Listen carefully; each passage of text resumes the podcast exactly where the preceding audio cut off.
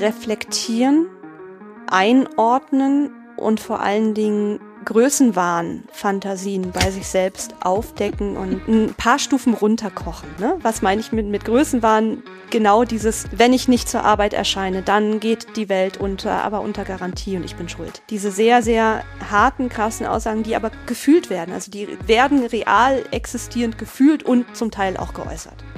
Herzlich willkommen zur zweiten Folge der ersten Staffel des Work-Life-Fucker-Podcasts. Ich bin Sarah Schäfer und heute spreche ich mit Juna Schönborn. Und was Juna und mich verbindet, ist, dass wir, glaube ich, beide überzeugt sind, dass es eigentlich nur noch Sozialunternehmen geben sollte.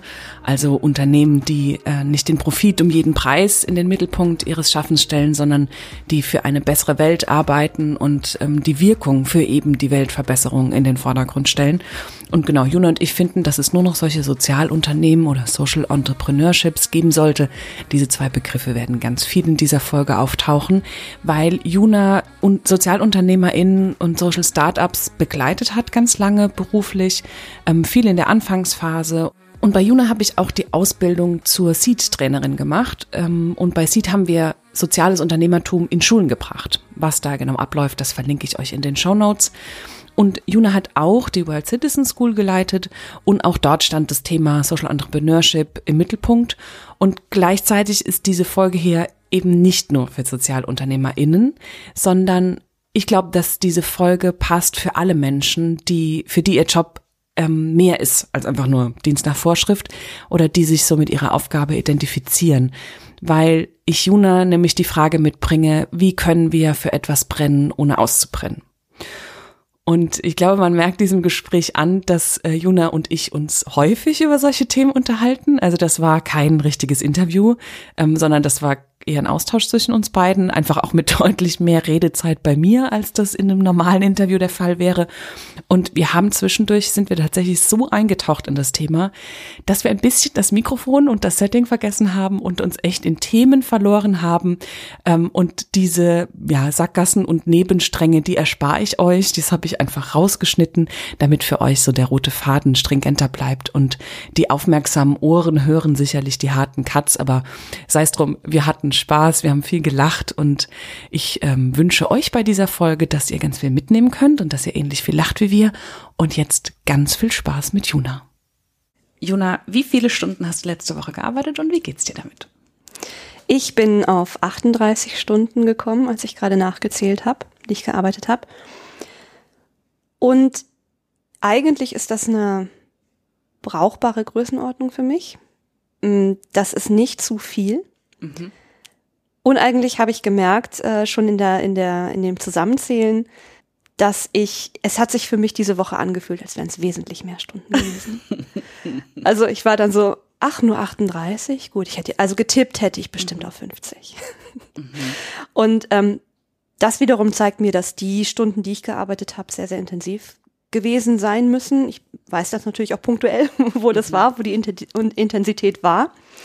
Ähm, und ähm, das ja, führt mich so ein bisschen zu dem subjektiven Gesamteindruck, dass ich diese Woche gut hätte weniger Stunden arbeiten dürfen, damit es mir tatsächlich gut geht. Weil ich merke schon, ich bin gestresst. Ich bin ziemlich gestresst von der Woche gewesen. Mm, und gerade wenn dann mal die Stunden in der Woche so intensiv sind, dann mhm. sind das ja meistens genau die Wochen, wo man dann nicht einfach sagen kann, nö, das, ich nehme mich da jetzt mal raus diese Woche. Ja. So, dann ja. hat es ja meistens seinen Grund und das sind Themen, die irgendwie wichtig sind und so.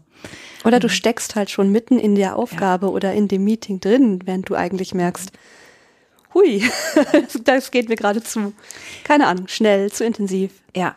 Bist du eigentlich strikt mit, wie viele Überstunden du machst und wie du aufschreibst und so? Nein. Nein. okay. Ähm, Selbstschutz. Selbst, okay, Selbstschutz. Und ähm, ich habe irgendwann gemerkt, dass ich äh, anfange, mich selbst zu beschummeln, wenn ich meine Stunden aufschreibe. Dann dachte mhm. ich, okay, das sollten wir vielleicht mhm. lassen. Eventuell ist das ein Zeichen. Okay, gut. Ähm, Work-Life-Balance. Wie stehst du zu dem, zu diesem Begriff? Work-Life-Balance. Manche sagen ja, Work und Life, das muss eins sein. Man kann nicht Arbeit von Leben trennen. Wie, wie ist es bei dir? Mhm, mh. ähm, fühle ich mich, der Fraktion fühle ich mich tatsächlich sehr nahe. Die sagt man, man die sagt, man kann es nicht wirklich mhm. voneinander trennen. Ich habe damit auch immer wieder Schwierigkeiten, da kommen wir bestimmt noch drauf, ähm, was genau das für mich schwierig macht, Arbeit und Leben voneinander zu trennen. Arbeit ist für mich ein sehr, sehr wesentlicher Teil des Lebens. Wir verbringen unfassbar viele Stunden auf der Arbeit. Ich stelle es mir grauenvoll vor, für mich ganz persönlich, wenn es eine Arbeit wäre, die mich nicht fordert, nicht interessiert, nichts mit meiner Identität und mit meinen Wünschen zu tun hat, weil dann wäre einfach dieser zeitliche Einsatz so enorm krass mhm. für mich. Dann würde ich denken, wow, also ich verbringe einen Großteil meiner Wachzeit mit was genau, ja, mhm. äh, irgendwie random Shit.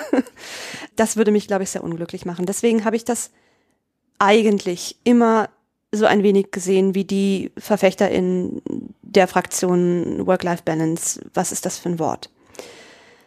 Gleichzeitig erlebe ich ja auch in den letzten Jahren, wie enorm wichtig eine Balance ist. Ähm, und muss man die unbedingt Work-Life-Balance nennen, kann man ein Fragezeichen dran machen.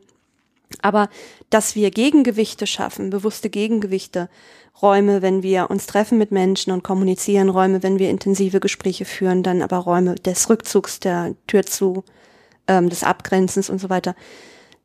Diese, diese Dinge, die wir gemeinsam ausbalancieren müssen, gemeinsam ist natürlich individuell ausbalancieren müssen, für uns rausfinden müssen, was ist die richtige Mixtur und dann vor allen Dingen darauf achten, dass wenn wir älter werden, das sich ändert plötzlich.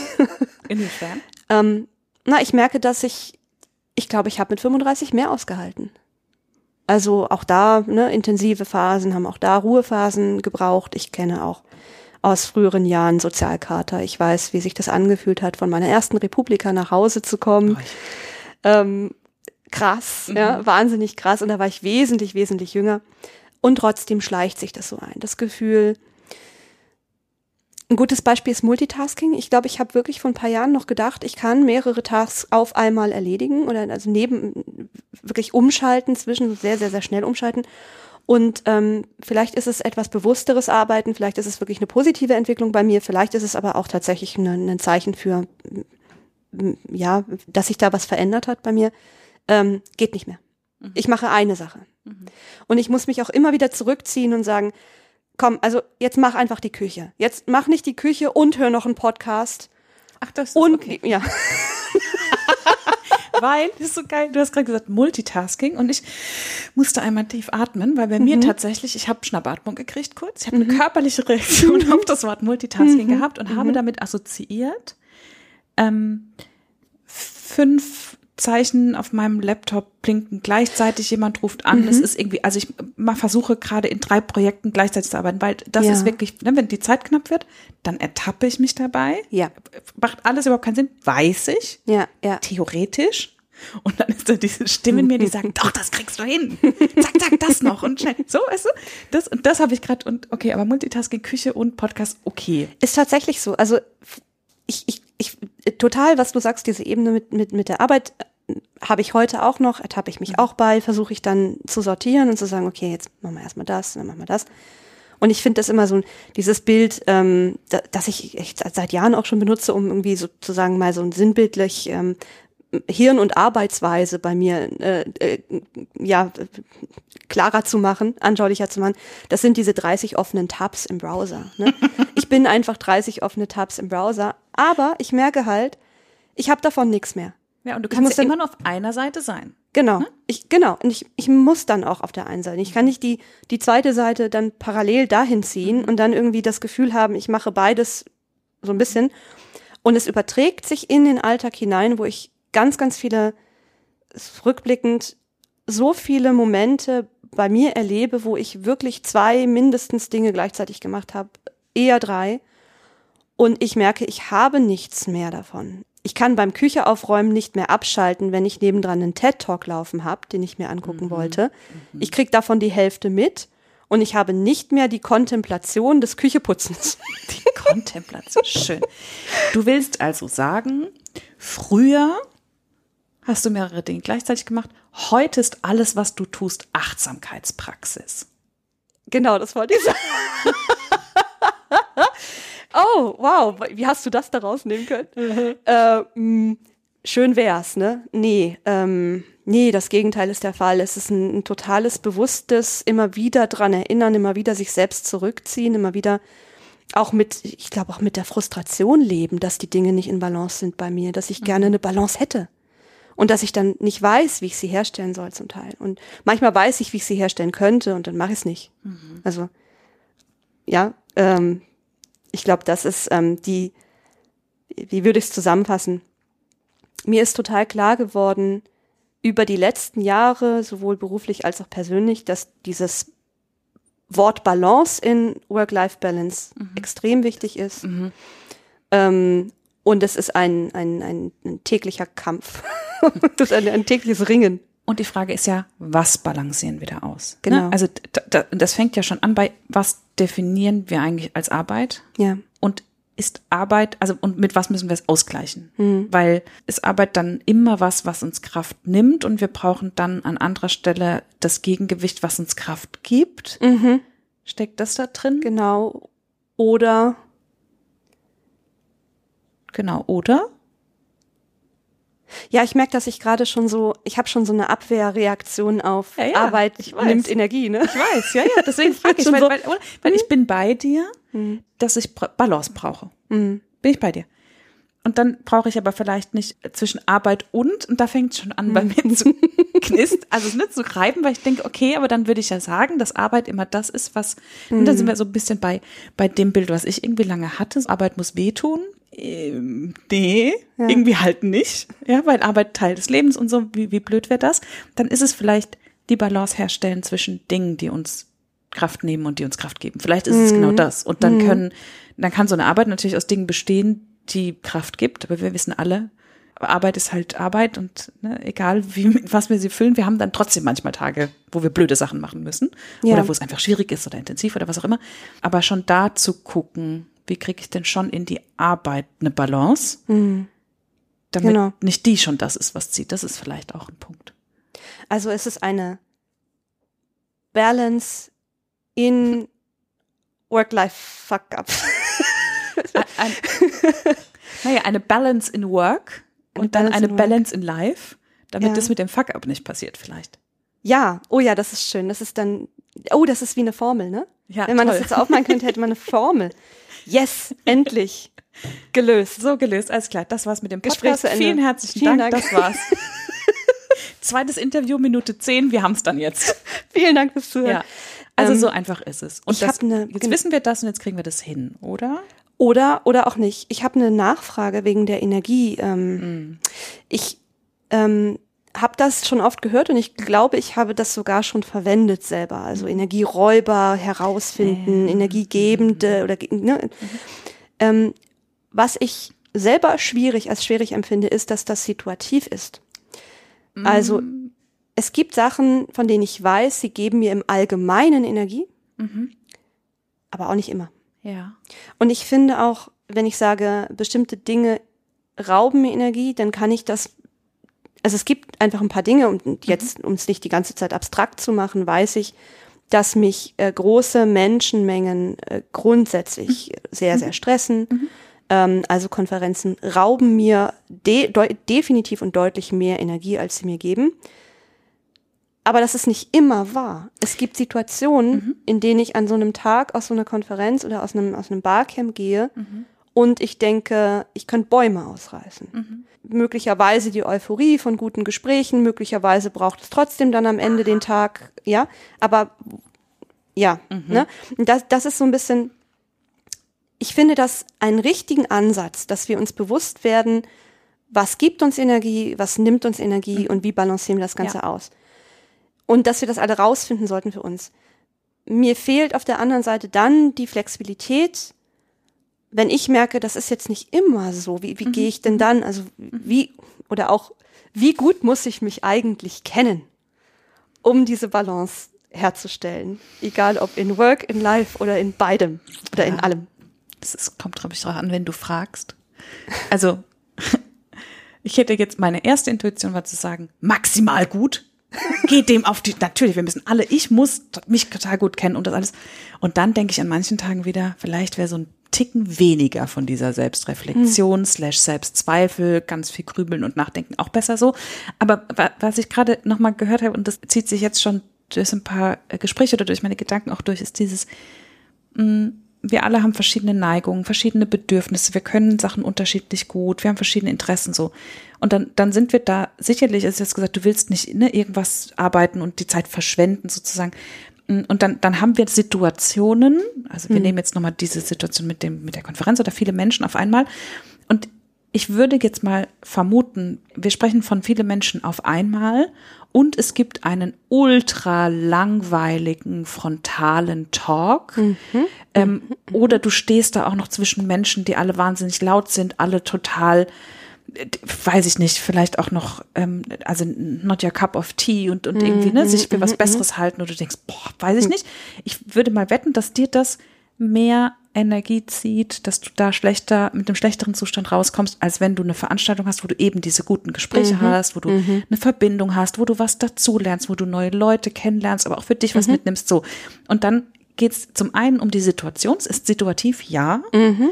aber es geht auch um die eigenen Bedürfnisse und hm. darum, wie wir, dass wir wissen, wo wir die gedeckt kriegen oder nicht. Hm, ja. So. Und was ich mal irgendwann gemacht habe. Ich war mal auf einer Konferenz, bei der ich dachte, ich nehme da ganz viel mit raus. Mhm. Und dann war die leider ganz schlimm. Oh, nur Leute auf der Bühne. Kennst du schon? Nur Leute auf der Bühne, die mir im Prinzip, die, die mir sagen wollten, ich habe übrigens verstanden, wie das Leben mhm. Ich erkläre dir jetzt zwei Sätze davon und für den dritten verkaufst du mir bitte dein Erstgeborenen. und dann saß auch noch jemand vor mir, der offensichtlich Blähungen hatte und es nicht für sich behalten oh konnte. Also mein tiefes Durchatmen hat auch nicht dazu geführt, dass es mir besser ging. Und dann habe ich viel Geld dafür bezahlt und habe mich geärgert und dann habe ich gemerkt, Moment, ich habe dieses Geld schon bezahlt. Das Geld mhm. ist schon weg. Mhm. Jetzt kann ich entweder Geld dafür bezahlen, dass es mir scheiße geht, mhm. Oder ich mache einfach, worauf ich Bock habe, weil Geld bezahlt habe ich schon. Mhm. So, und habe dafür aber was Gutes raus und bin dann raus und habe mich da unter den Baum gesetzt. Mhm. Und das war so cool, weil ich dann tolle Gespräche hatte, weil Leute dann irgendwann rauskamen und sagen, ist alles in Ordnung? Und so ich, ja, mir geht's hier draußen immer besser als da drin. Und dann kam, oh Gott, mir auch. so, und dann hatten wir irgendwann so ein Krüppchen von Menschen draußen gewählt. Und das war für mich Spitze. lange diese Definition von mehr gute Zeit. Das ist meine mhm. Zeit. Ja. Und ja, und auch dieses, diese Minuten kriegst du nicht wieder und so. Ja, aber auch das zu verstehen, ich muss hier nicht sein. Das ich ist bin hier freiwillig. Ja. ja, ja. Und nicht nur freiwillig, sondern ich habe sogar noch dafür bezahlt, hier zu sein. Das, ich finde das ja stark. Ich weiß ja gar nicht, ob ich in der Lage gewesen wäre, da rauszugehen. Ich glaube, mhm. mittlerweile wäre ich's. Mhm weil mir mittlerweile auch dieses Feststellen, ich bin hier in der falschen Situation und dann die Handlung, die ist mir wichtiger tatsächlich als das, was mich dann auf dem Stuhl gehalten hätte, nämlich a Fear of Missing Out. Ne? Ja. Ne? Also vielleicht, vielleicht ist der nächste Vortrag nächste besser. gut. Ja. ja. Mhm. Irgendwo vielleicht ist noch eine ne, und überhaupt wofür mhm. habe ich bezahlt? Nicht für die frische Luft unter dem Baum. Ich mhm. habe ja dafür bezahlt, äh, vermeintlich kluge Menschen zu hören. Mhm. Ne? Ähm, und das finde ich ich meine, das ist extrem wichtig. Das ist das Wahrnehmen der eigenen, der eigenen Bedürfnisse, das, das Feststellen, in dieser Situation bin ich gerade so nicht richtig, nicht gut, ich, ich möchte lieber etwas anderes. Und du hast ja denn, du hast dich dann ja quasi ausbalanciert, ne, wenn wir bei der Balance mhm. bleiben, du bist dann ja raus. Das geht natürlich gar nicht immer. Ja. Wir haben natürlich ja, Kontexte, in denen geht es nicht. Mhm. Und was machen wir dann? Ne? Also wie, wie, wie gehen wir damit um? Stellen wir fest, wir haben ein, wir, wir sind an, an einem Punkt gerade nicht richtig. Wir können möglicherweise, ich rede ja immer gerne von, von Wirkungen, ne? wir mhm. können möglicherweise an, der, an dem Punkt gerade nicht wirken. Wir ähm, sind in einem Kontext drin, der uns gar nicht gut tut, wo wir nicht, nicht gut sind. Können wir den immer verlassen, beziehungsweise können wir den immer ändern? Und Frage, offene Frage. Nee, ach, woher denn? Ja. Da, da, da kommt für mich die Frage auf, ist es kurzfristig? Ist es das eine mhm. Meeting, ja. wo wir hinterher sagen können, ey Leute, na schön, dass ihr mich einbezogen habt, aber mal ganz ehrlich, mein Beitrag war null. Ja. Diese Zeit hätte ich anders nutzen können, lass uns das in Zukunft anders machen. Mhm. Oder ist das etwas, wo ich immer und immer wieder merke, dass der Großteil einfach blöd ist, mhm. dass der Großteil nicht passt. Und dann, mhm. dann finde ich, hast du immer noch den Punkt zu sagen, kann ich was im Inneren ändern oder was im Außen? Mhm. Also Mhm. Muss ich meine Haltung dazu ändern? Weil mhm. eigentlich ist es außen super und ich habe aber ein Problem. Ne? Wie mhm. oft bin ich jetzt irgendwas angetriggert und denke, eigentlich ist ja alles cool, aber ich habe irgendwie ein altes Problem, was sich gerade einmischt. So, dann muss ich das bei mir ändern. Oder muss ich sagen, hey, hier läuft grundsätzlich was mhm. falsch. Wir müssen über die Struktur nachdenken. Mhm. Das mhm. funktioniert hier nicht so. Und das, ich habe das Gefühl, ich bin konstant damit beschäftigt, auseinanderzuhalten. in mir was ändern oder also innen drin oder außen was ändern. Und dann, wenn du sagst, ich bin hier falsch, das ist hier nicht richtig, dann finde ich mich, das klingt jetzt so super altklug zu sagen, ja, da muss ich im Innen oder im Außen was ändern und so. Und der Fakt ist ja aber, wie oft finden wir uns für eine wirklich, wirklich lange Zeit Ja. in Kontexten wieder, wo wir über lange Zeit merken, wir sind hier falsch und irgendwas hält uns trotzdem da. Keine Ahnung, Sekundärgewinn weiß nicht. Irgendjemand hat mal einen Satz zu mir gesagt, der mich so aggressiv gemacht hat und der mir aber immer wieder unterkommt, dieses, wir tendieren dazu, da zu sein, wo wir sein wollen, weil uns alles andere zu teuer ist. Und das sind Situationen, also irgendwas gibt's da. Und vielleicht muss man für was anderes einen höheren Preis bezahlen und so, ne? Ich bitte, ich will kurz festhalten, ich bin mir immer noch nicht sicher, ob dieser Satz stimmt. Ich prüfe ihn gerade noch überall. Aber also öfter als, macht, als, als ja. nicht, ne, denke ich so, ach scheiße, der Satz stimmt wieder.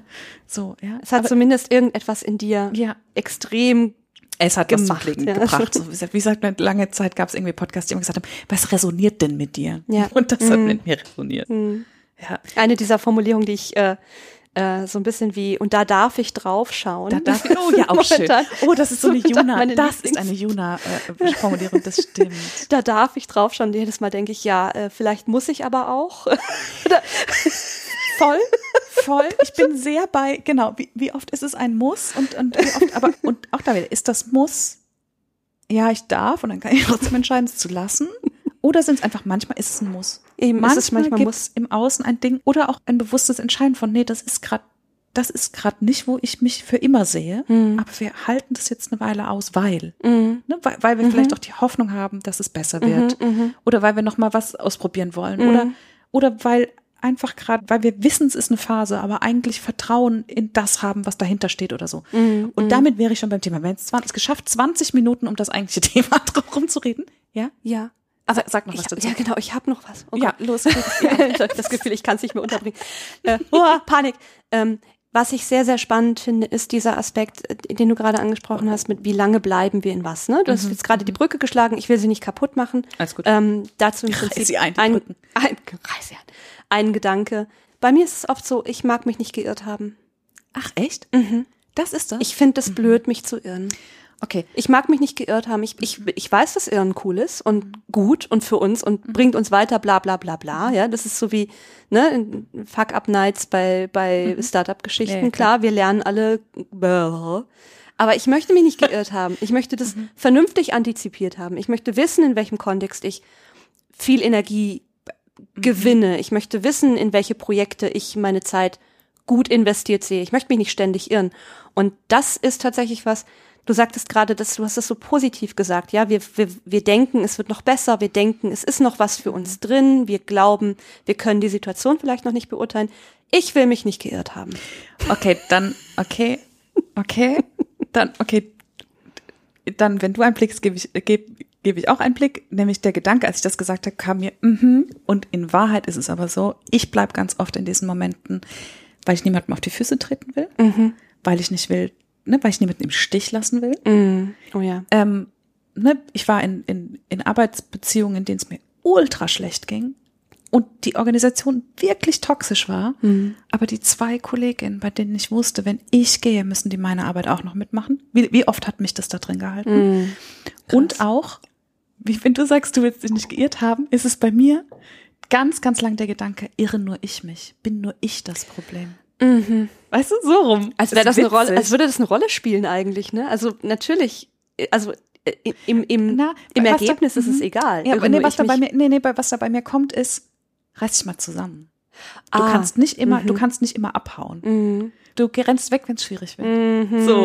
Und das sind dann die alten Sprüche, so wie die bei dir irgendwas in dir drin Mhm. Ja. sagt. Also dieses, Recht haben. dieses, dieses, ähm, du rennst weg, wenn es schwierig wird oder bei mir ist, äh, was, wo, woran ich sofort denken muss, ist aus meiner Sozialisation der Satz, äh, Dinge sind nur gut, wenn sie Bestand haben. Also du bist Uh, unbeständig, ja, du bist, du bist, äh, wie, wie kann man alle drei Jahre den Job wechseln? Mhm. Das geht überhaupt nicht. Und ständig machst du irgendwas Neues und, und ich denke mal, komm hier, wieso, der rote Faden ist doch, wieso, ist doch völlig klar. Ich meine, ganz ehrlich, ist doch alles miteinander und, hm, Mhm. ja, und ich denke, das muss doch, ja, das muss doch allen auffallen, dass ich hier total konsistent bin.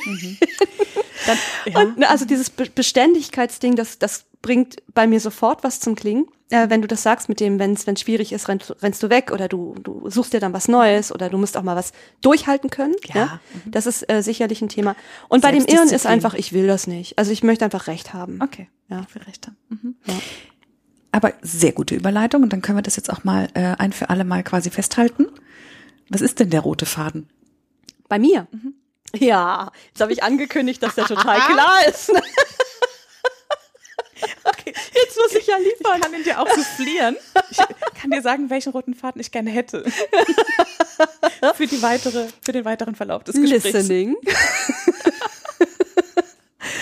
ja, also ich würde ich würde tatsächlich, oder warum, der Grund, warum ich vor allem mit dir sprechen wollte, ähm, also zum einen, weil ich gerne mit dir spreche und zum anderen ähm, wegen dieses Thema des Social Entrepreneurship, des mhm. Sozialunternehmertums, mhm. dieses wir können die Welt retten und damit auch noch unseren Lebensunterhalt finanzieren. Mhm. Ähm, das muss sich nicht ausschließen.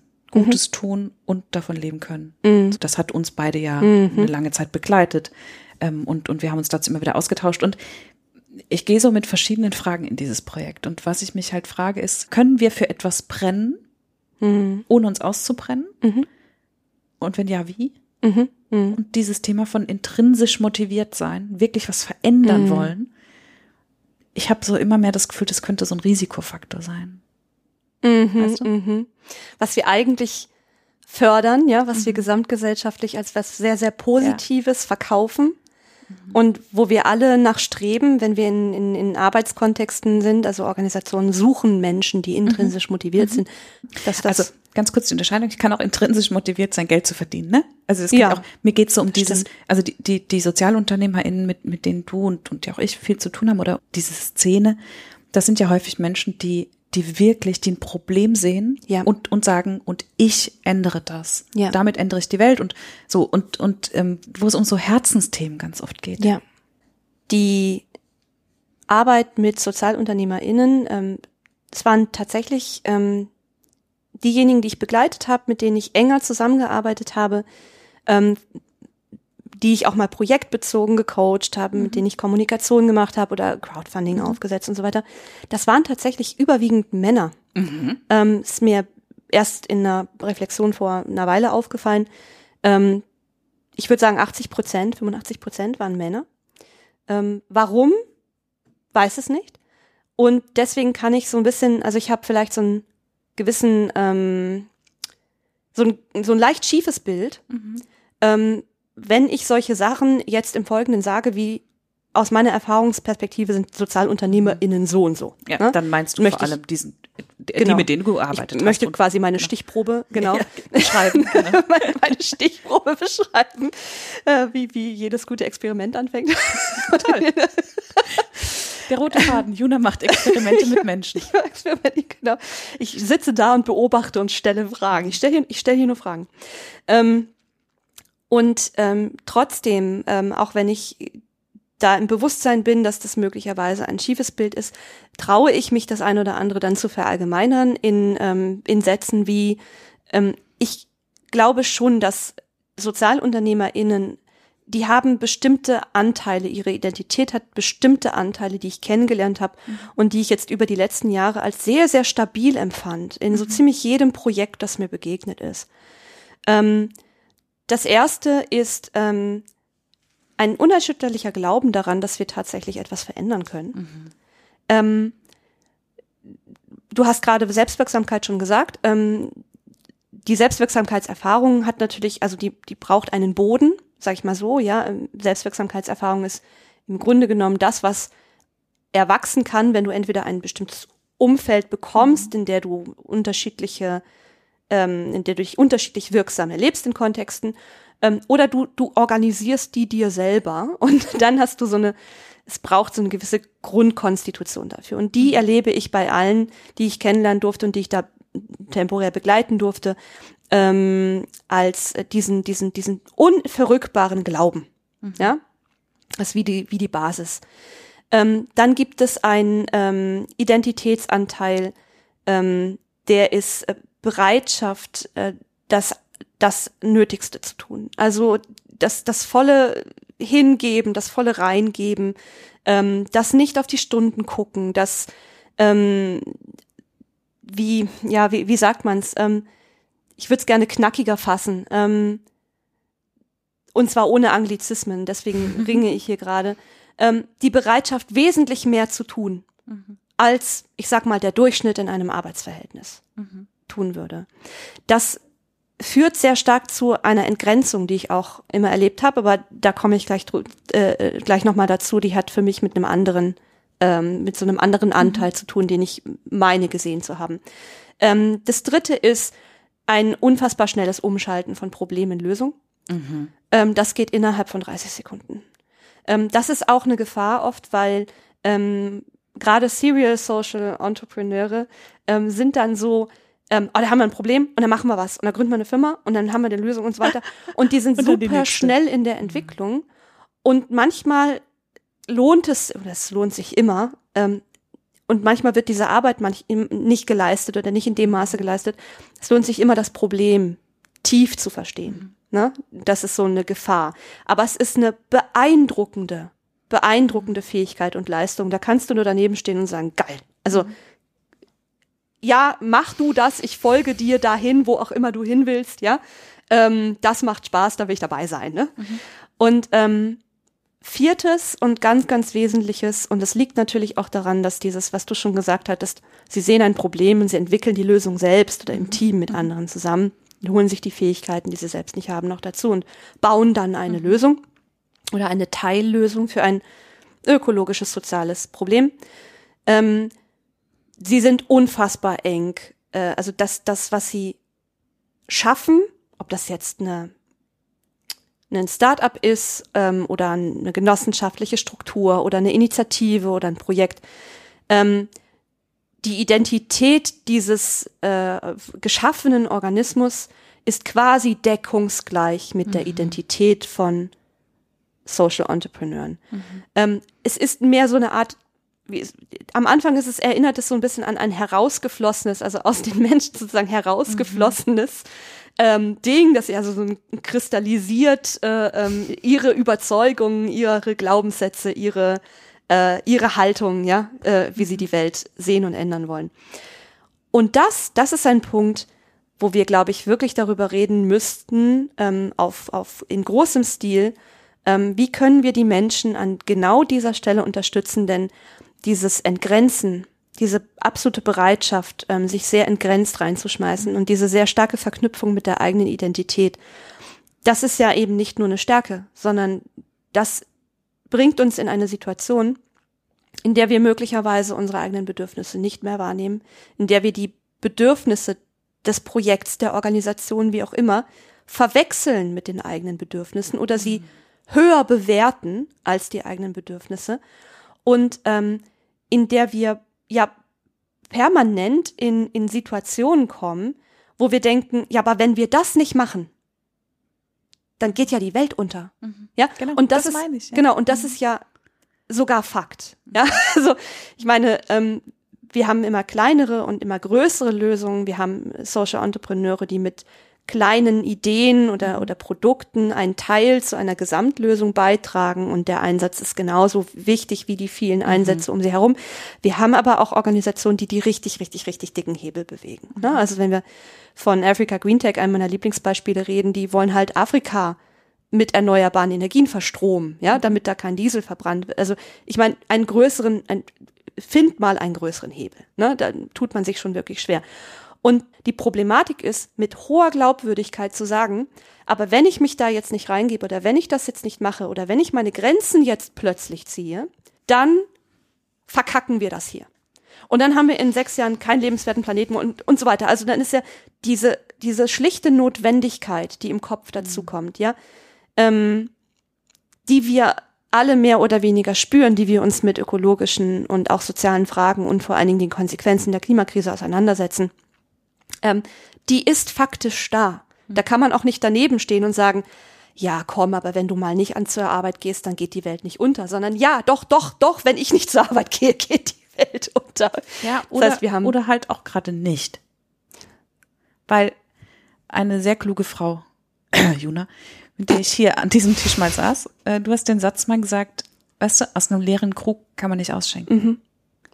Und als du jetzt gerade gesprochen hast, dachte ich gerade so, ja, wie großartig. Es gibt ja auch diesen Satz, ne, äh, mach dein Hobby zum Beruf, dann musst du nie wieder arbeiten. Ja, mhm. oder du hast halt kein Hobby mehr. So, und das ist so ein bisschen da. Wenn du das, was dich im Innersten so stark bewegt, nach draußen, mhm. also in dein Unternehmen, in ein Unternehmen packst, mhm. ähm, gerade, ne, wenn, wenn, du so, keine Ahnung, Einzel, Einzelgründerin, wie auch immer, jo, dann hast du halt irgendwann keine eigene Identität mehr, weil das ist halt genau. alles eins. So und dann, ja. wenn ich mich dann rausziehe, dann ist das nicht mehr. Und ich glaube, das gerade am Anfang von so, ich meine, wenn, wenn diese Sozialunternehmen größer werden und aus der Social Startup Phase mhm. raus sind, dann haben wir da ein Gefühl der Arbeitsteilung und so. Aber dahin mhm. musst du erst mal kommen. Exakt. Glaube ich, das sind ja wahrscheinlich auch die Phasen, in denen du diese Menschen begleitet hast, oder? Ja, tatsächlich häufiger, ne? Mhm. Häufiger als anders. Viel Aufbauphase, viel Strukturen schaffen. Ja. Manchmal wirklich Start, also Reinstart, das waren dann aber so kurze ne, Projekte, mhm. wo es mal um einen Crowdfunding ging. Das waren jetzt keine super engen Zusammenarbeit oder wo es auch mal nur um eine Broschüre ging sogar. Also das ähm, und dann ähm, glaube ich sehr eindrücklich die Erfahrung über die World Citizen School die mhm. letzten Jahre. Ja, wo, wo, wo man dann wirklich auch mal tiefer vielleicht reinschauen konnte und ein paar mehr Menschen kennengelernt hat, die auf die Art und Weise brennen. Mhm. Ja, und die aber auch diese Themen natürlich haben. Und ähm, ich finde das schön, also ich folge dir gerne bei diesem, bei dem Gedanken, was können wir da machen, was kann individuell geschaffen werden, was gibt es an Strukturen, die man schaffen muss. Und wenn ich mir jetzt, wenn ich mir jetzt überlege, ähm, die Menschen, die mit sowas anfangen, die mit einer relativ in einer relativ ähm, frühen Phase sind und wo dieses diese Deckung zwischen Identität, ähm, des Projekts, der mhm. Organisation, mhm. wie auch immer, und der eigenen Identität quasi äh, ich gleich das. ist. Mhm. Das bin ich und ich bin das. Und mehr bin ich eigentlich auch gar nicht, weil da fließt gerade alles rein. Mhm.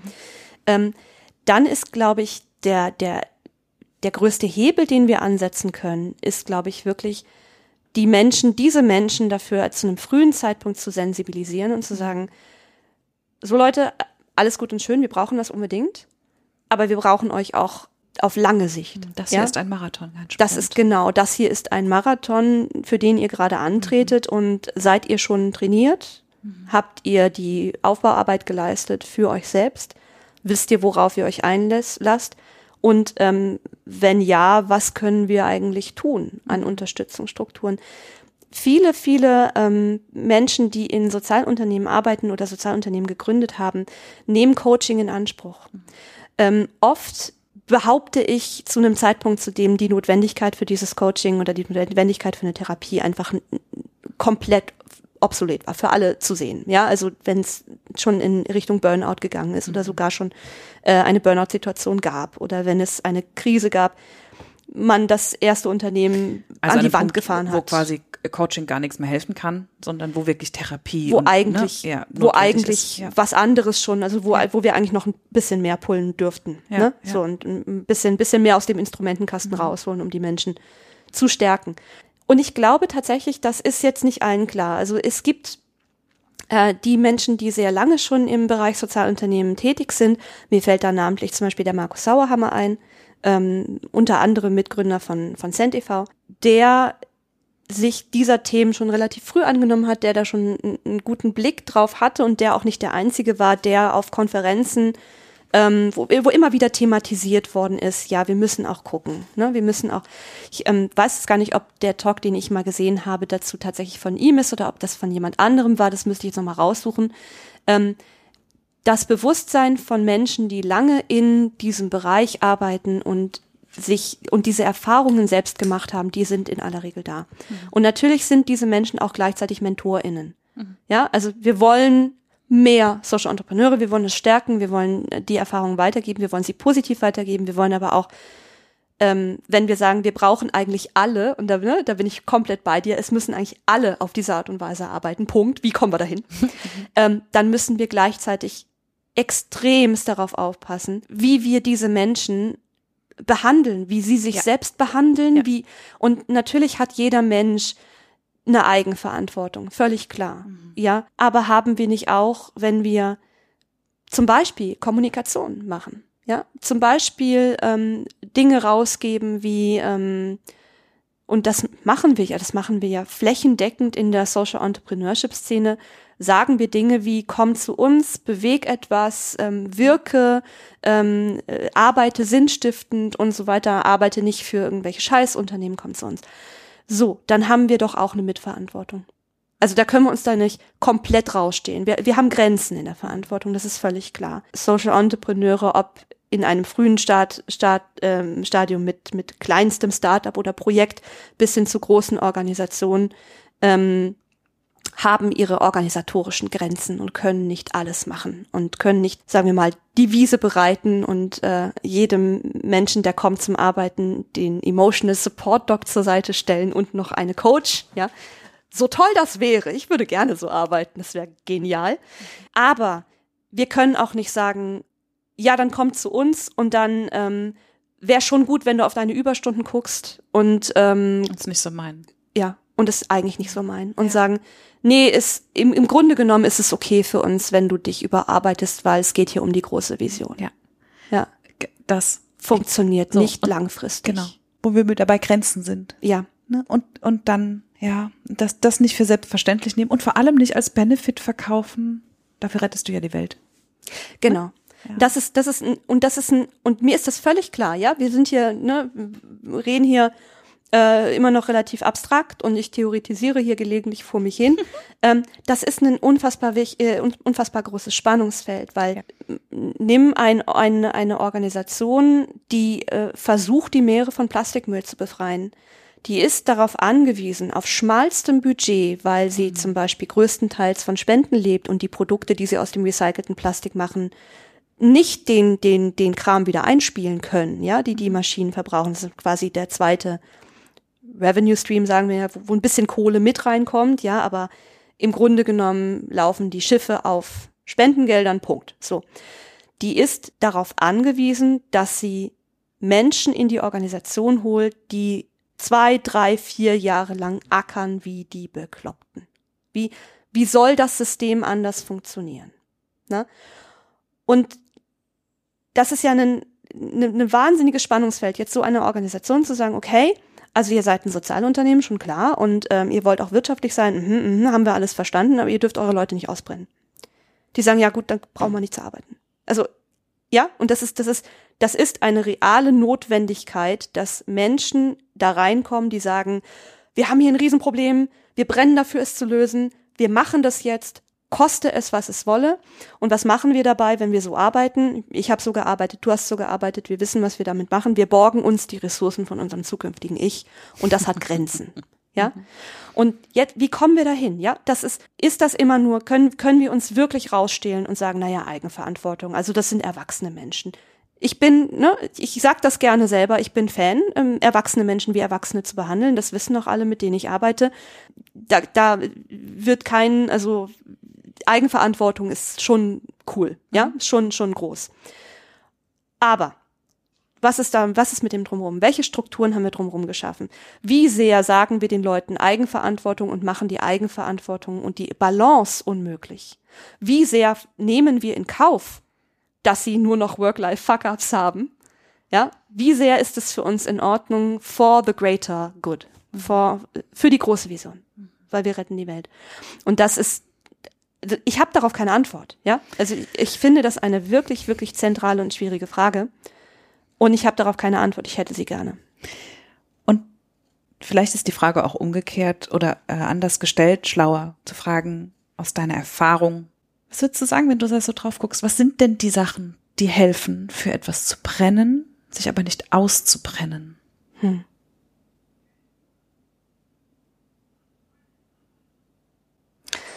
Schwierig. Was ich gerade im Kopf mache, ist, ich versuche abzugleichen, ob es immer individuelle Sachen waren oder ob es so eine Art allgemeineres Strategieset, ja, wenn, wenn man so will, gibt. Ich glaube, ein paar Sachen haben wir angesprochen. Reflektieren, einordnen und vor allen Dingen, ich sag's mal, Größenwahn, Fantasien bei sich selbst aufdecken und, und, ja, und, mhm. und ein paar Stufen runterkochen, ne? Was meine ich mit, mit Größenwahn? Genau dieses, wenn nicht wir, wer dann? Wenn nicht jetzt, brauchen wir's, kann, können wir es gleich lassen.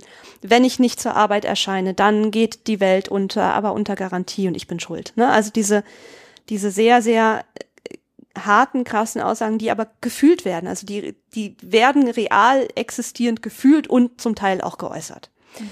Ähm, und die zurückzuziehen.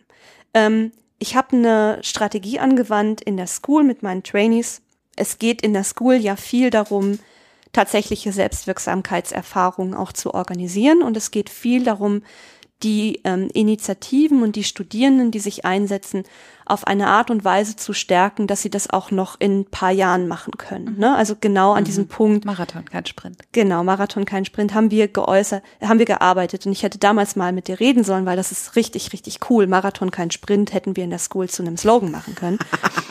Mist. Ähm, und da, ne, da haben wir uns viel unterhalten. Ähm, Resilienz, ähm, Grenzen, Selbstwirksamkeit, ähm, auch Grenzen des eigenen Engagements. Ja, wo, wo verläuft diese Grenze eigentlich? Und ich habe bei meinen Trainees, die auch sehr, sehr, sehr engagiert sind und sich wirklich viel reingegeben haben und auch oft nicht geguckt haben, wo sind jetzt Überstunden entstanden und so weiter, weil sie gesagt haben, na, da ist ja auch irgendwie, also ist ja nicht nur Arbeit, ne? Es ist ganz Aha. oft von meiner mhm. Trainee damals auch gehört. Das ist ja gar nicht nur Arbeit, eigentlich ist es auch viel Spaß. Und, mhm.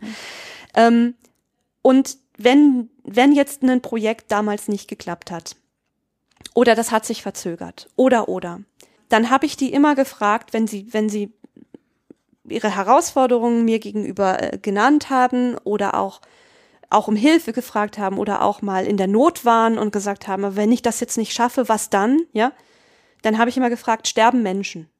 Also jetzt, heute, morgen, ja? So, sterben morgen Menschen, wenn du es nicht schaffst, für die Veranstaltung Getränke zu bestellen. Und die Antwort lautete immer nein. Da haben wir den großen Luxus. Bei der World Citizen School sterben nicht morgen Menschen. Im Krankenhaus sieht das ganz anders mhm. aus. Und diese Dinge haben, also das klingt jetzt sehr hart, ne, sehr fatalistisch, möchte man immer eine Chefin, die die ganze Zeit fragt, sterben eigentlich Menschen, wenn du das nicht tust. Hm, möchte man vielleicht auch nicht, aber ich habe das sehr bewusst eingesetzt, um diesen Kontext zu schaffen, um einzuordnen und einzunorden und zu sagen, wie wichtig ist es denn gerade? Ist es wichtiger, dass es dir gut geht und mhm. dass du morgen deine Arbeit machen kannst oder auch nächste Woche? Oder ist es wichtig, dass der Newsletter heute rausgeht, weil ihr im Team heute die Deadline gesetzt habt? Weißt du noch, wie wir, wer setzt die Deadlines? War doch auch so ein haben wir gerne mal gesagt, als wir beide selbstständig waren, mhm. ne, mit dem, wer ja, setzt ja, eigentlich die Deadline, ja. setzt du sie oder setzt die, setzen das andere Leute. Ähm, da war es auch klar, ne? Das, das Team hat sich die Deadline gesetzt. Es ist nichts passiert, abgesehen von an einem Samstag verschicken wir keine Newsletter, dann verschieben wir ihn lieber um drei Tage oder sowas mhm. in der Richtung, wenn wir, wenn wir solche Dinge umterminiert und umpriorisiert haben ich, ich, sage, ich sage zwar, die School und Projekte wie die School haben auch einen riesengroßen Hebel, das ist der Bildungshebel mhm. und der. Ausbildungshebel mhm. und der ist absolut nicht zu unterschätzen. Aber ähm, wir, haben, wir haben die Verantwortung damals sehr wahr und ernst genommen, wirklich die Studierenden auch an der Stelle zu stärken und zu sagen, ihr habt einen Muskel, den ihr vielleicht noch unterausgebildet habt und das ist der Muskel Grenzen ziehen und Grenzen wahrnehmen mhm. und an dem sollten wir auch arbeiten, während wir versuchen, die Welt zu verbessern. Mhm das lässt sich nicht komplett übertragen in jede andere Organisation. Wenn ich in einer anderen Organisation stehe und sage, sterben Menschen, dann schreien mir fünf Leute entgegen, ja. ja? Weil wir sind nämlich Sea-Watch und wir fahren raus Richtig. aufs Mittelmeer. So. Und krank ist halt nicht. ja, ja. Krank ist morgen. Ja. Heute ist 500 Leute retten. So. Und das, deswegen ist es so ein bisschen, ne, wir, wir, wir sagen Strategien. Und ich weiß, ich weiß, diese Strategie hat natürlich ernstzunehmende Grenzen. Aber auch in anderen Organisationen gibt es Kontexte und Arbeitssituationen, in der wir Überlastung wahr und ernst nehmen können und in der wir umpriorisieren, umschieben und weglassen können. Manche Dinge können wir weglassen. Sich das bewusst zu machen und zu sagen, komm, jetzt lass mal wirklich drüber reden, ob das Design des neuen Schokoriegels, der Fairtrade ist und vegan und geil, ob das wirklich so entscheidend ist oder ob wir an dieser Stelle sagen können, ja, ich weiß, Design ist ah, wichtig. Ah, neue Folge, neue Folge ist das. Ich glaube, dass Design hart unterschätzt wird bei der Lösung von großen Problemen da gehen wir jetzt nicht rein. Aber ich, ich nehme das wahr Aber- und ernst, Ja, dass du das sehr gesagt gut. Das hast. ist, genau. das ist großartig, weil genau ich werde darauf, mir andere Beispiele genau suchen. darauf, ich habe jetzt schnell mitgeschrieben, weil mir allein, mir schon vier Gedanken fast wieder weggelaufen sind. Mhm. Ich knüpfe an dich selbst wieder an. Wie habe ich die größte Wirkung? Mhm. Auch dieses Verständnis. Wir werden Abstriche machen müssen. Ja. Wir werden nicht alles schaffen, auch wenn du immer sagst, du wirst alles schaffen. Das, wir werden es nicht, da bin ich überzeugt. Und dann aber zu verstehen, okay, den Schritt zurück zu machen. Was ist hier, wo habe ich die größte Wirkung? Und wie? ja. jetzt kurzfristig oder on the long run. Und damit sind wir bei diesem anderen Thema, was mir für mich gerade angeklungen ist. Ganz oft, so wichtig wie es ist, ich glaube, da sind wir uns völlig einig, dass von der Verantwortung für uns selbst, abgesehen, dass man, dass auch die Organisationen einfach eine Verantwortung haben und drauf gucken müssen, ne? wie können wir gut zusammenarbeiten, wie können wir die Menschen, die die Organisation ja überhaupt erst schaffen, die das machen, ja, wie können wir darauf gucken, dass sie alles haben, um ihre größtmögliche Wirkung zu entfalten. Und dann ist natürlich so, das ist ja wie so ein Pendel, ja, wenn du dich dann, das ist ganz oft ja, wenn wir an Sea-Watch denken, ist Luxus, ja, ich, so, ich na, wenn wir, wenn Sea-Watch jetzt mal zwei Jahre lang Organisationsentwicklung macht, aber halt, so ist die Wirkung halt, ne, so, oder, oder eben das Unternehmen, was, was ähm, wirtschaftlich sein muss, um ein Social Entrepreneurship, ein Sozialunternehmen zu sein und das, das vielleicht nicht von Spenden, sondern von irgendwas anderem, ähm, das ein Produkt hat, zum Beispiel, wenn die acht Stunden am Tag mit Coaching verbringen, dann haben wir halt irgendwann keinen Riegel mehr, den wir nicht mehr verkaufen. Und dazwischen das Pendel. Und ich glaube auch, dass so recht mir das wäre, dass es da eine Formel gibt, eine Standardlösung, die sagt, okay, Unternehmen, nehmt so und so viel Zeit dafür. Und zwar am besten die ersten drei Stunden des Tages, was weiß denn ich so. Ich habe so das Gefühl, das ist ganz oft, wenn ich so Organisationen auch von außen angucke oder mitkriege, wie Menschen arbeiten, so ein Pendel. Ja. Ne, mal ist das eine und dann muss man gucken, dass man das andere nicht aus dem Augen verliert und so pendelt sich's hin und her.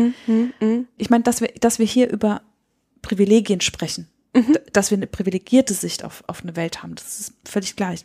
Ja, und dass auch ein bisschen was vermischt wird, ne? Wenn ich, wenn ich Sea-Watch als Beispiel stark mache, gerade weil ich sage, Organisation, die hat dann äh, an bestimmten Stellen einfach keine Wahl und die Antwort klar. wäre sterben Menschen, dann habe ich natürlich gerade überhaupt nicht unterschieden, wie finanziert sich eine Organisation, welche Menschen arbeiten da, wie viele Ehrenamtliche. Ja.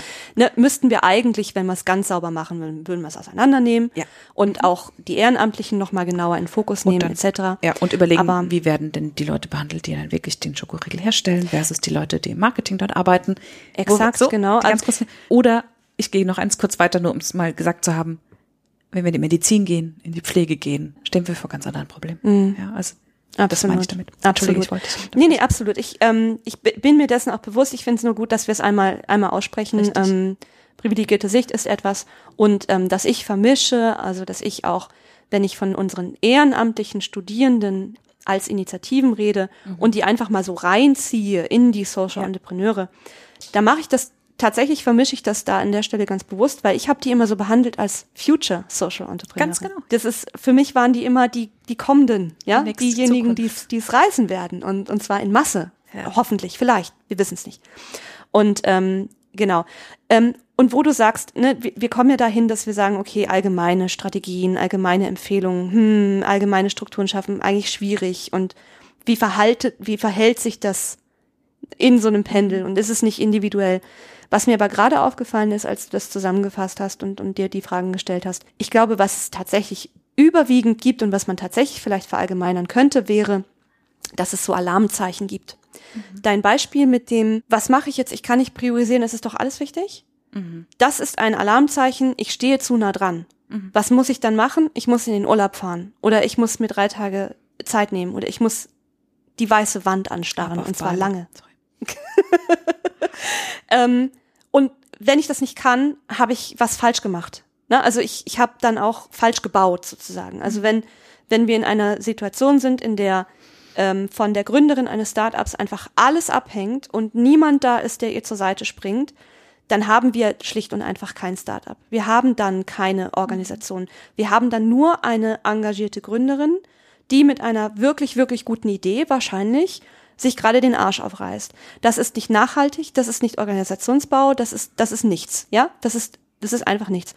Und ähm, das sind natürlich, das sind natürlich Alarmzeichen, auf die wir antworten können und ar- arbeiten können. Das heißt, wir könnten uns immer überlegen, Ähm, und das geht auch im Kleinen tatsächlich. Das muss nicht unbedingt sein, dass dann eine Organisation zunächst einmal jede Menge Anfangskapital braucht, um ganz viele Leute einzustellen. Es geht auch projektbasiert und es geht auch im Kleinen, dass wir immer versuchen, von Anfang an in Teams zu denken, dass wir sagen, wir brauchen Menschen an unserer Seite, wir müssen einander stärken und, und, und abfedern können und wir müssen dafür sorgen, dass wir für diesen Marathon gerüstet sind, indem jemand einspringen kann. Das heißt, wenn ich als Gründerin plötzlich dastehe, Gründerin war ich ja nur in der Agentur, nehmen wir was anderes, wenn ich als als Leitung damals hier im, im, bis im April in der World Citizen School dastehe und sage, es ist alles wichtig, wir wissen nicht, was wir machen sollen, ich, ähm, ich, ich habe keine Ahnung, ich, wir sind total verzettelt und ich kann nicht mehr priorisieren, ähm, dann hatte ich den Gründer der School, ähm, den Michael, der dann reingegangen ist und gesagt hat, so, Moment, okay, dann sortieren wir mal. Also ne, der war immer irgendwo da. Der hat seine eigenen Aufgaben gehabt, der hat seinen eigenen Kram gemacht, aber er war immer irgendwo da als Sparing-Partner, als Sounding Board und im schlimmsten Fall, in dem ich nämlich sage, ich kann das alles nicht mehr, ich fall aus, hat er es gemacht. Ja? Dann war er da und hat gesagt, ja gut, dann mache ich mal den Workshop und so weiter, dann müssen wir den nicht absagen.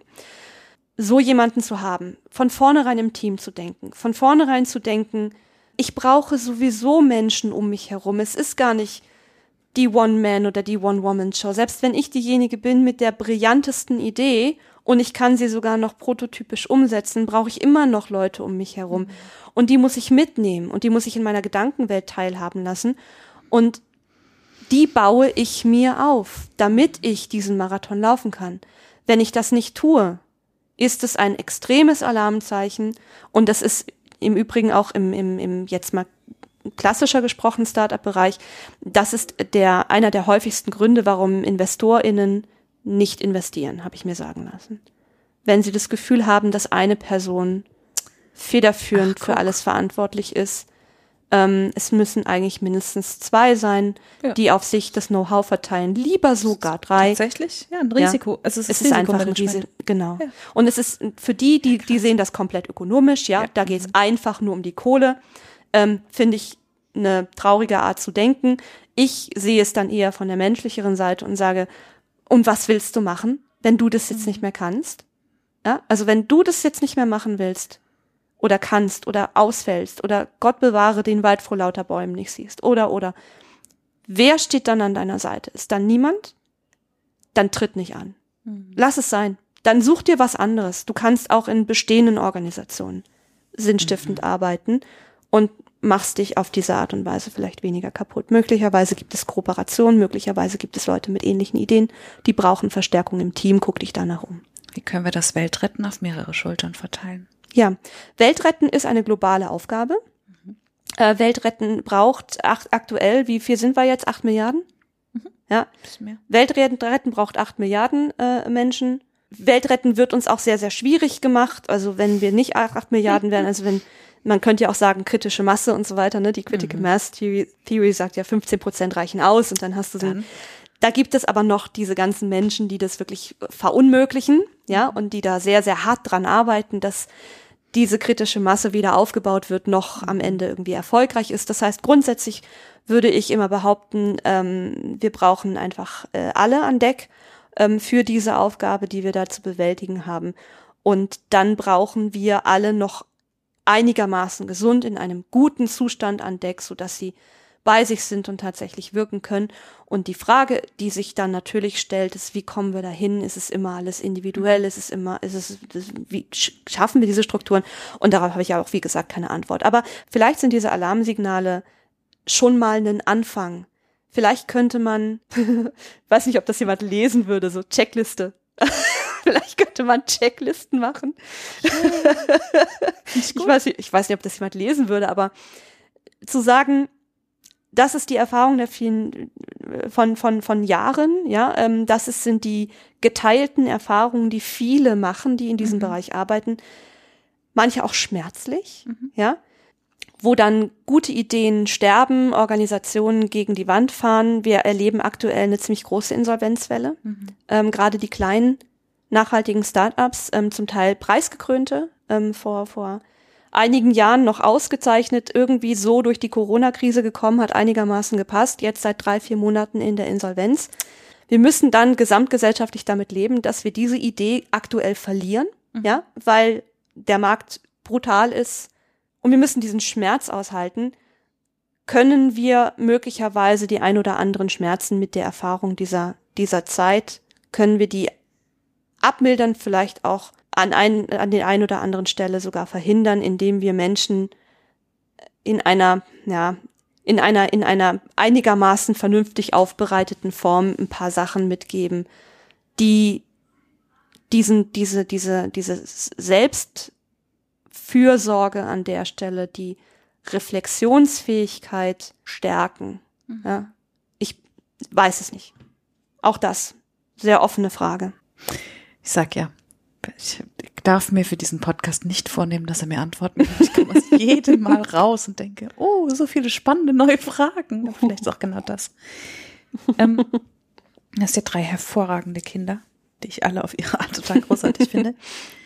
Jetzt tendieren Kinder, wie wir beide ja auch dazu, ähm, Fehler einfach selber zu machen und ja. nicht auf den Ratschlag zu hören. Aber mit dem Blick auf deine Kinder, was, was würdest du ihnen denn raten für ihre Karriere, ob es jetzt Social Entrepreneurship ist oder, oder Sozialunternehmertum oder was auch immer? Hm. Welche Fehler dürften sie gerne selber machen? Nicht machen. Ach so, nicht Würdest machen. du ihnen gerne ersparen? Hm. So Rasenmäher-Elternmäßig? oder, ähm. oder was, was würdest du, wenn du bei dir zurückguckst, so sagen, scheiße, das hätte ich mir sparen können? Gibt's da was? Ja, wobei die ersten Sachen, die mir einfallen, nicht auch immer unbedingt, also da darf man auch nicht so tun, als wenn das alles immer individuelle Entscheidungen ähm, mhm. waren und sind. Die berufliche Situation, die Arbeitsplatz, Arbeitsmarktsituation, als ich angefangen habe zu arbeiten, war eine völlig andere als heute. Mhm. Wenn ich wie gerade sage, dann such dir lieber einen anderen Job in einem guten und passenden Unternehmen. Das war vor 20 Jahren mit, mit sehr großen Einschränkungen ja mhm. ähm, nur möglich. Ne? Ähm, der, da kamen Bewerbungen auf, auf gute Stellen, gerade auch bei Greenpeace und oder Deutsches mhm. Rotes Kreuz, große Organisation, da kamen auf eine Stelle 500 Bewerbungen mhm. und zwar 500 passende. Ne? Also da hat sich arbeitsplatztechnisch extrem viel geändert. Ähm, insofern ähm, kann man nicht komplett die Dinge, die ich mir gerne erspart hätte, die kann ich nicht, ich kann die nicht rauslösen aus der damaligen Arbeitsmarktsituation. Ne? Wenn ich, wenn ich zum Beispiel sagen würde, bitte guck darauf, dass du dich nicht für, ähm, dass du dich nicht viele, viele Jahre lang projektbasiert befristet anstellen lässt, weil du dann immer in diesem ähm, Zyklus bist, dass du dir überlegst, wo kommt das nächste Geld her oder immer wo gehe ich dann hin? Ja, immer Existenzangst, immer die Überlegung, findest du deinen Platz noch und, und, und die Energie, die dabei drauf geht, auch ähm, zum, zum Ende zu sein, so einer Befristung dann sich was mhm. Neues zu suchen und so weiter, wo, wenn du aber noch arbeitest. Mhm. Ne? Wenn ich das jetzt zum Beispiel meinen Kindern mitgeben würde, würde ich komplett ignorieren, dass das für mich die Arbeitsplatzsituation nun mal war. Ja. Ja. ja. Und ähm, ich war auch Mutter. Ich hatte einen Doktortitel. Ähm, mir wurde gesagt, ich bin unvermittelbar.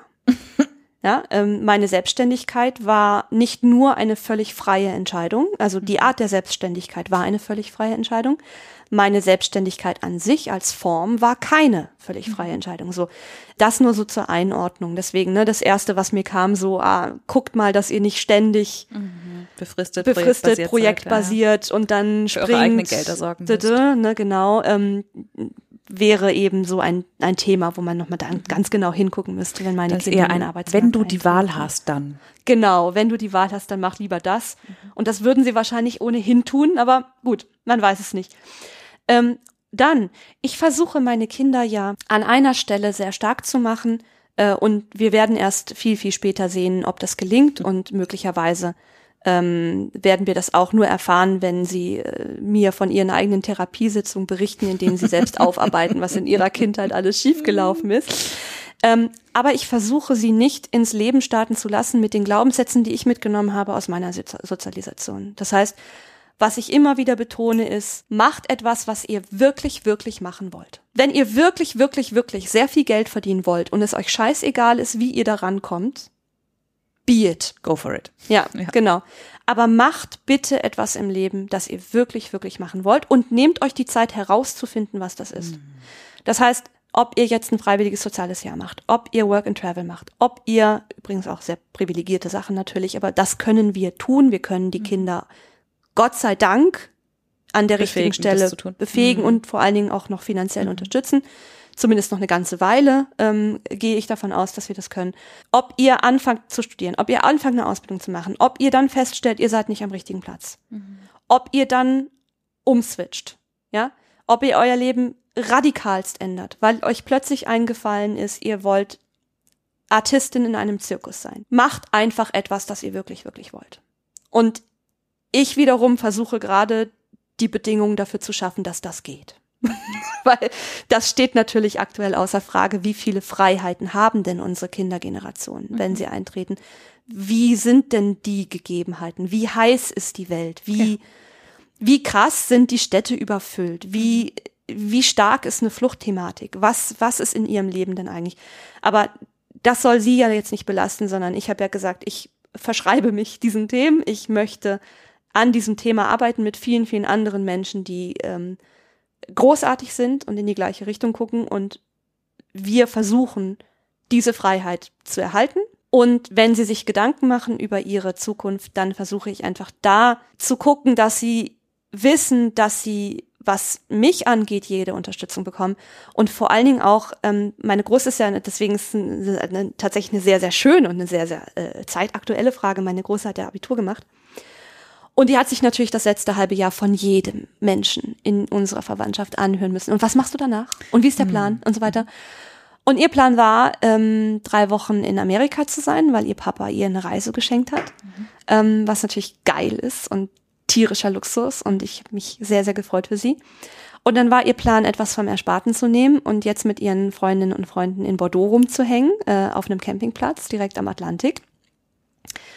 Und der nächste Plan sieht vor, ähm, ein wenig Mini zu jobben und ihre Tanzkarriere weiter zu verfolgen. Also sie ist ja begeisterte Tänzerin und äh, tanzt aktuell in der zweiten Bundesliga oder, der, oder im zweiten, in einem Team der zweiten Bundesliga. Mhm. Und darauf ist ihr Fokus und der Rest ist nicht ganz so wichtig ja. Und ich bin scheinbar die Einzige, die das ausgehalten hat in meiner gesamten Umgebung, ja, weil alle anderen sehr nervös wurden und gesagt haben, das Kind muss ja was machen und du kriegst dann ja auch gar kein Kindergeld mehr, wenn sie sich nicht bemüht und so weiter und so fort. Und ich sage also, die, die, die Wahrscheinlichkeit, dass mein Kind einfach nur irgendwo rumhängt, geht gegen null. Ja, ja geht wirklich gegen null.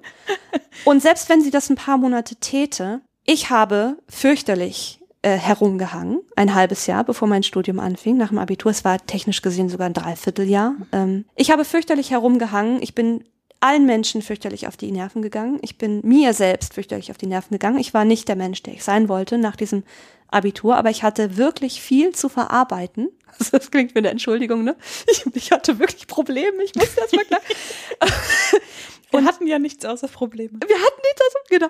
Und ich habe dann aber in diesem Dreivierteljahr durch unterschiedliche Zufälle, durch unterschiedliches, durch Treiben lassen, durch Kommunikation, durch egal, ich habe auf jeden Fall den Grundstein gelegt und dann ein paar Entscheidungen getroffen und wie gesagt, da war wirklich viel Zufall dabei, die letzten Endes zu meiner Studienwahl geführt haben, zu dem Ort, in dem ich studieren wollte und die zu der Beziehung geführt haben, mit der ich drei wundervolle Kinder bekommen habe. So, hätte ich dieses Dreivierteljahr nicht gehabt, hätte ich Kunstgeschichte in Chemnitz studiert. Entschuldigung. Erstmal. Das ist so weit weg. Genau, erstmal, ja. ja. Wer weiß, was dann. Und mein Leben wäre einfach anders gelaufen. Und wir können nicht an den Punkt zurück, bla bla bla bla, aber in der Retrospektive bin ich mit dieser Entwicklung, die ich genommen habe und mit diesen Entscheidungen, die ich getroffen habe, unfassbar zufrieden. Und wenn dieses halbe, dreiviertel Jahr rumhängen diese Rolle gespielt hat darin, mhm. wenn das das war, was zu allem anderen geführt hat, dann bitte mein Kind, hänge sie herum und überlege sie sich gründlich, was sie mit ihrem Leben anfangen wolle und dann please go for it. Also nicht irgendwas und irgendwer sagt und wir müssen in irgendeinem Kontext und so weiter. Diese Freiheit im Denken, diese Offenheit, dieses ich unterstütze dich, soweit ich dahin gehen kann und ich bin mir der Privilegien bewusst, mhm. dass ich das machen kann, die möchte ich meinen Kindern mitgeben. Und dann bin ich im großen Vertrauen, dass die ihren Weg gehen werden. Und der Weg ist vielleicht nicht der, den ich mhm. sehen würde. Ja. Das ist okay. Das sind ihre eigenen Banker, Menschen. Jona. Ja, vielleicht werden die Banker und ich werde die ganze Zeit rummotzen und sagen, ja. was hast du studiert, BWL? Diesen völligen ausgedachten Quatsch. Ja? okay, gut. Jetzt gehen wir in eine Richtung. Das ist auch wieder eine neue Folge. Aber persönliche Erfahrung einer, einer, einer, eines Menschen, der die, eine Person, die wegen wahrgenommenem Druck von außen und einem so hat Leben zu sein und so hat Arbeit zu sein, ohne Pause von Abitur in Studium, mhm. ins nächste Studium, in Arbeit gegangen ist. Mhm. Dieses Rumhängen mhm. und Lernen, nichts zu tun und sich zu sortieren. Also ich glaube, ich habe das einfach nur ein paar Jahre verzögert, weil ich es nicht nach dem Abi gemacht habe. Und dann mhm. hat mir das Leben irgendwann gesagt, so, und jetzt, jetzt sortieren wir uns mal. Hier hast du deine so. Hausaufgaben. Ja, und ganz ehrlich, ja, genau, die, die, wir haben die jetzt aufgespart. Hier sind sie. Hätten sie nach dem Abi machen können, haben sie nicht gemacht. Jetzt machen sie jetzt. So, nee, also, ne, ich sage ich blöde Theorie, aber ganz ehrlich, dieses Nichtstun, ne? Mhm. Es will auch gelernt sein. Das ist voll schwer. Ja.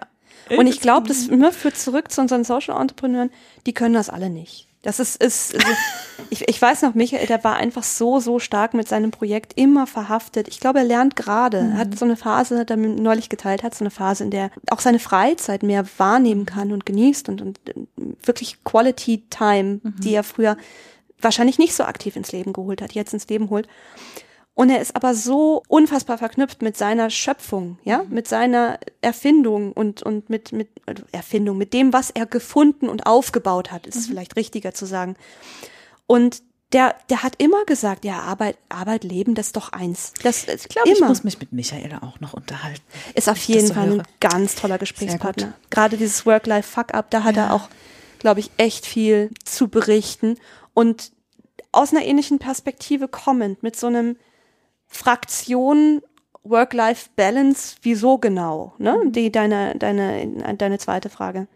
Ähm, weil zu einem gewissen Punkt, und ich glaube, auch das, dessen dürfen wir uns bewusst sein, jetzt habe ich schon wieder dürfen wir uns bewusst sein, dessen müssen wir uns bewusst sein, verdammt, es muss einfach auch mal sein.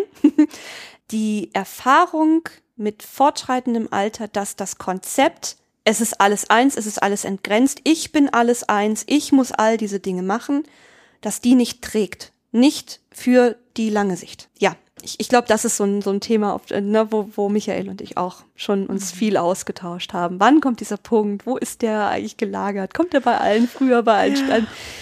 Ja. ja? ja. Und ja. was ziehen wir für Lehren daraus? Sind wir verdammt?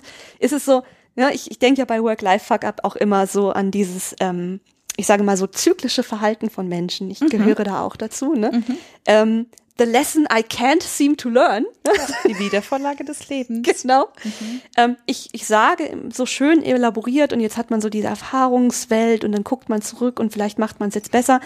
Die, die tatsächlich, die Realität ist ja meistens dann doch, dass wir das zwar wissen, was wichtig ist und wir kennen die Alarmsignale auch bei uns und vielleicht stellen wir sie auch ein bisschen früher fest. Vielleicht greifen auch die ein oder anderen Strategien ein bisschen früher. Aber wenn wir doch für ein Thema brennen, ja, dann, dann machen wir es halt zyklisch auch immer wieder, ja. Dann sagen, sehenden Auges dann manchmal. Ich weiß, ich überarbeite mich gerade. Ich weiß, aber es macht so Spaß und es ist so wichtig und ich will das jetzt auch tun. Und geht mir jetzt weg mit euren Alarmzeichen. Bei der Balance, ne? Ja, bei der Balance, was gibt dann und was zieht dann. Gut. Hm. Es gibt keine richtigen Schlussworte für dieses Gespräch, weil mir allein, ich habe hier schon drei weitere Fragen aufgeschrieben. Trotzdem, um zum Ende zu kommen, irgendwas, was wir in dieses Gespräch, bin mir sicher, wir reden ohnehin weiter und werden bestimmt auch nochmal sprechen, aber irgendwas, was für dieses Gespräch noch rein muss zum Thema Work-Life-Fuck-Up und wie wir ihn möglichst nicht bauen. Ich will wagen, noch so ein Fazit stark zu machen, einfach damit wir das Gefühl haben, wir haben auch ein Fazit. Ich, für mich ist das völlig ich. Ich mache mir diese Audio noch was, aber bitte, gib dir das Gefühl. Ich, ich möchte es versuchen. Ähm, ich glaube, was, wo wir ja immer wieder dran kommen und kamen, ist, ähm, dass wir ähm, Kompetenzen brauchen, um unsere Work-Life-Fuck-Ups, die wahrscheinlich unvermeidbar sind, wenn wir bis zu einem gewissen Grad einfach drinstecken, ja, wenn, wenn wir Arbeit ähm, nah an unserer Identität suchen oder machen, dass wir Kompetenzen brauchen, um uns zu regulieren, um uns auszubalancieren, die wir höchstwahrscheinlich nicht haben, die wir nicht gelernt haben. Und ich stelle die Frage einfach nochmal so als eine abschließende Frage, die ich rausnehme und die ich wahnsinnig spannend finde die passt zu der Tätigkeit, die ich wirklich in der School auch, auch intensiv hatte. Wie können wir das? Also wie können wir Räume geben, um diese Kompetenzen aufzubauen und die geht Richtung Struktur, ja. Gibt es eine Möglichkeit, das auch gesamtorganis, also das auch in einer Organisation zu tun? Mhm. Für eine Organisation im Sinne von der Verantwortung. Gibt es etwas, wo wir sagen können, das und das sind die Kompetenzen, die wären wichtig an der Stelle, die machen dich stärker, die machen dich resilienter, die, die kriegen das hin. Was wir bieten können, ist dieser und jener Raum. Mhm. Ja. So würde ich mal zusammenfassen, was, wo wir immer wieder dran gestoßen sind aus ja. meiner Perspektive. Mhm. Schön. Ich bin mal gespannt, wo sich da das ein oder andere in anderen Gesprächen nochmal wiederfindet. Ähm, für jetzt, für heute, für, dein, für deine Fragen und Antworten vielen herzlichen Dank, Juna. Ich danke dir. Das war Juna Schönborn im Work-Life Fucker Podcast und wie jedes Mal findet ihr in den Show Notes einen Link zum Beitrag ähm, für diese Folge und dort wiederum sind alle Links, alle Hinweise und ein paar mehr Informationen zu allem, was Juna so angesprochen hat und wo ihr eventuell in die Tiefe gehen wollt. In der nächsten Folge geht's weiter mit Lisa Fiegers, die gerade ein Unternehmen aufbaut, die gerade ein Startup gegründet hat und die sich jetzt natürlich Gedanken macht, wie sie ein Unternehmen aufbauen kann, in dem es eben nicht zu Work-Life-Fuck-Ups kommt. Und insofern zieht sich so ein bisschen der rote Faden, der ja schon bei Gabriele angefangen hat, bei Juna weitergeführt wurde, der zieht sich jetzt auch weiter in das nächste Interview. Und Lisa und ich sprechen auch darüber, wie wichtig die Partnerwahl ist, um für sich persönlich kein Work-Life-Fuck-Up zu bauen. Ich sage danke fürs Zuhören und bis in zwei Wochen.